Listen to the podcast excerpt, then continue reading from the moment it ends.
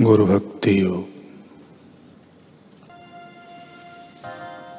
गुरु के चरण कमल जैसा और कोई आश्रय नहीं है।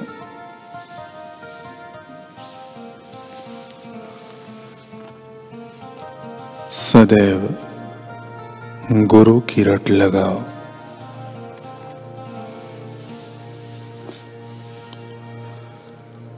श्रद्धा, भक्ति और तत्परता के फूलों से गुरु की पूजा करो।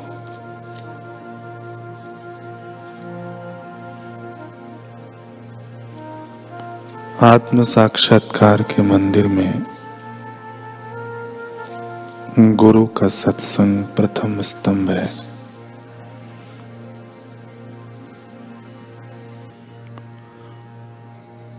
गुरु के दर्शन करना ईश्वर के दर्शन करने के बराबर है।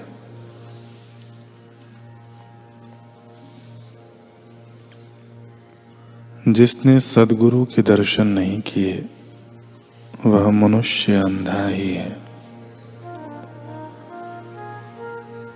धर्म केवल एक ही है, और वह है गुरु के प्रति भक्ति एवं प्रेम का धर्म। जब आपको दुनियावी अपेक्षा नहीं रहती, तब गुरु के प्रति भक्ति भाव जागता है।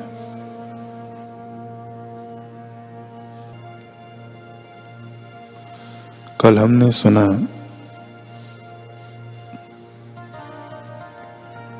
राजा पीपा के प्रसंग में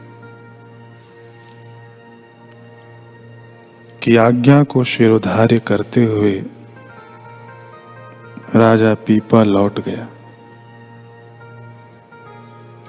पर साथ चल रही रानी को एहसास था कि वह अपने राजा की आत्मा को आश्रम में छोड़ उसके मृत शरीर को राजमहल ले जा रही है।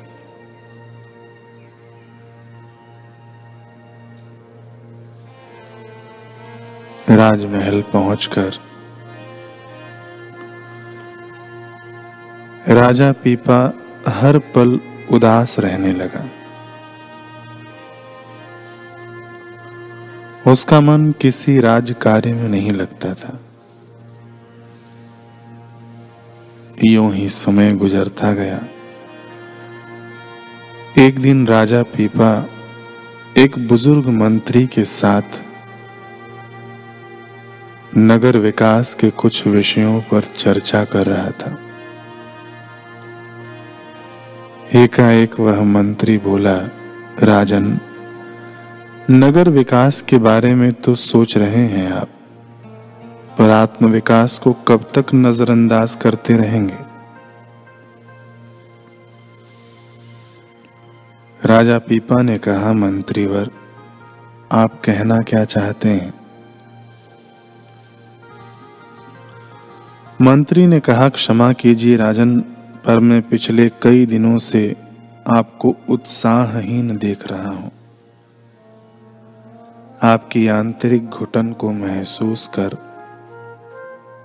महसूस कर पा रहा हूँ। कारण भी जानता हूँ कि आपको गुरुदेव रामानंद जी ने दर्शन नहीं दिए, किंतु राजन, राजा ने कहा, किंतु क्या मंत्री ने कहा, राजन, किंतु यह कि आप जिस ठाठ बाट से हीरे मोती, हाथी घोड़े, सिपाही आदि लेकर आश्रम गए थे, वह तरीका सही नहीं था। धार्मिक इतिहास साक्षी है कि सदगुरुओं के आश्रमों में शानो शौकत से नहीं निम्न होकर भिखारी की तरह जाना होता है। इसलिए एक प्रयास और करके देखिए। गुरु के घर देर तो हो सकती है, पर अंधेर नहीं।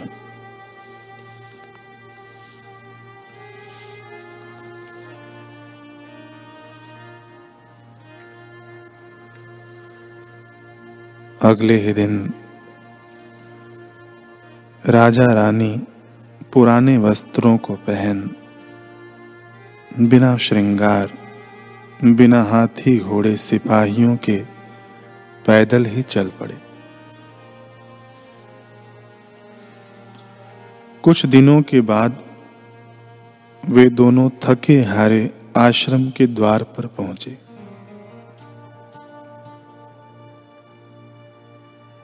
शिष्य धर्मानंद दौड़े आए।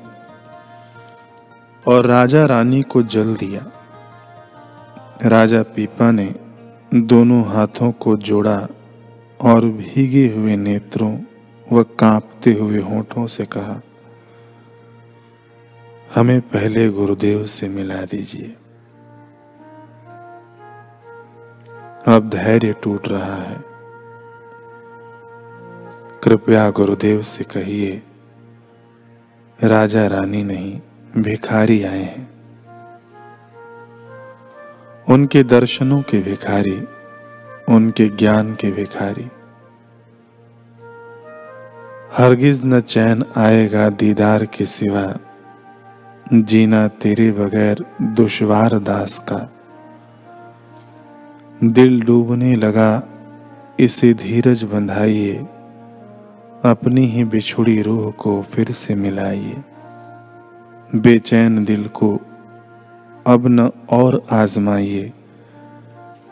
दीदार का प्रभु हमें अमृत पिलाइए।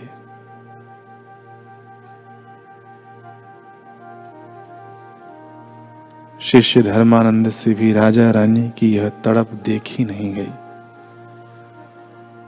वह भी तीव्र कदमों से गुरुदेव की कुटिया में पहुँचा। गुरुदेव रामानंद जी के चरणों में प्रणाम कर कहा गुरुदेव, राजा पीपा और रानी सत्या दोनों पुराने वस्त्रों में भिखारी की भांति पैदल चलकर आए हैं। आपके दर्शन की भीख मांग रहे हैं। आज्ञा करें गुरुदेव।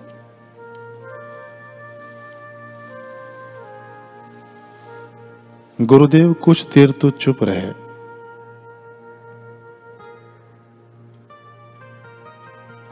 फिर एकाएक रोष भरे स्वर में कहा, दर्शन दर्शन दर्शन, गुरु का दर्शन अति दुर्लभ होता है। जाकर कह दो उससे कि अगर इतना ही तड़प है गुरु दर्शन की तो आश्रम के कुएँ में छलांग लगा दे। उनकी भावना तभी स्वीकार होगी। शिष्य धर्मानंद भी काँप गया। कैसी परीक्षा है यह? पर गुरु वचन तो रखने ही थे दोनों के आगे। सुरख दिए। जैसा गुरुदेव ने कहा तैसा। राजा पीपा और रानी सत्या ने जैसे ही ये वचन सुने वे खुश हो गए। यह सोचकर कि भले ही गुरु के दर्शन नहीं हुए पर गुरु ने इस लायक तो समझा कि हम दोनों को आज्ञा दी। ऐसी आज्ञा जिसके द्वारा हमारी भावना स्वीकार होगी। दोनों उठे और तेज कदमों से आश्रम के कुएँ की ओर बढ़ गए। उधर गुरुदेव रामानंद जी कुटिया की खिड़की थोड़ी सी खोलकर सब देख रहे थे। जैसे ही दोनों कुएँ में कूद मारने को हुए,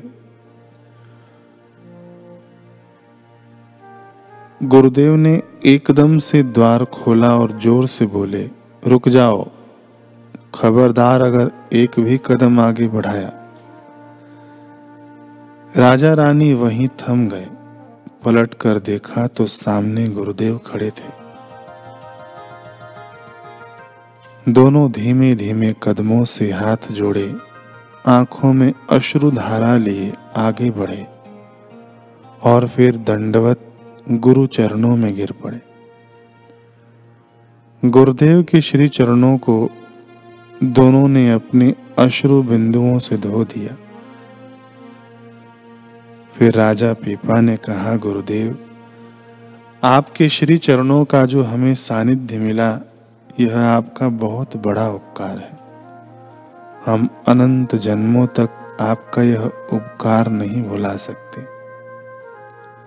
अगर आप यह कृपा न करते तो मृत्यु के अलावा हमारे पास और कोई मार्ग नहीं था। गुरुदेव, अब एक कृपा और कर दीजिए।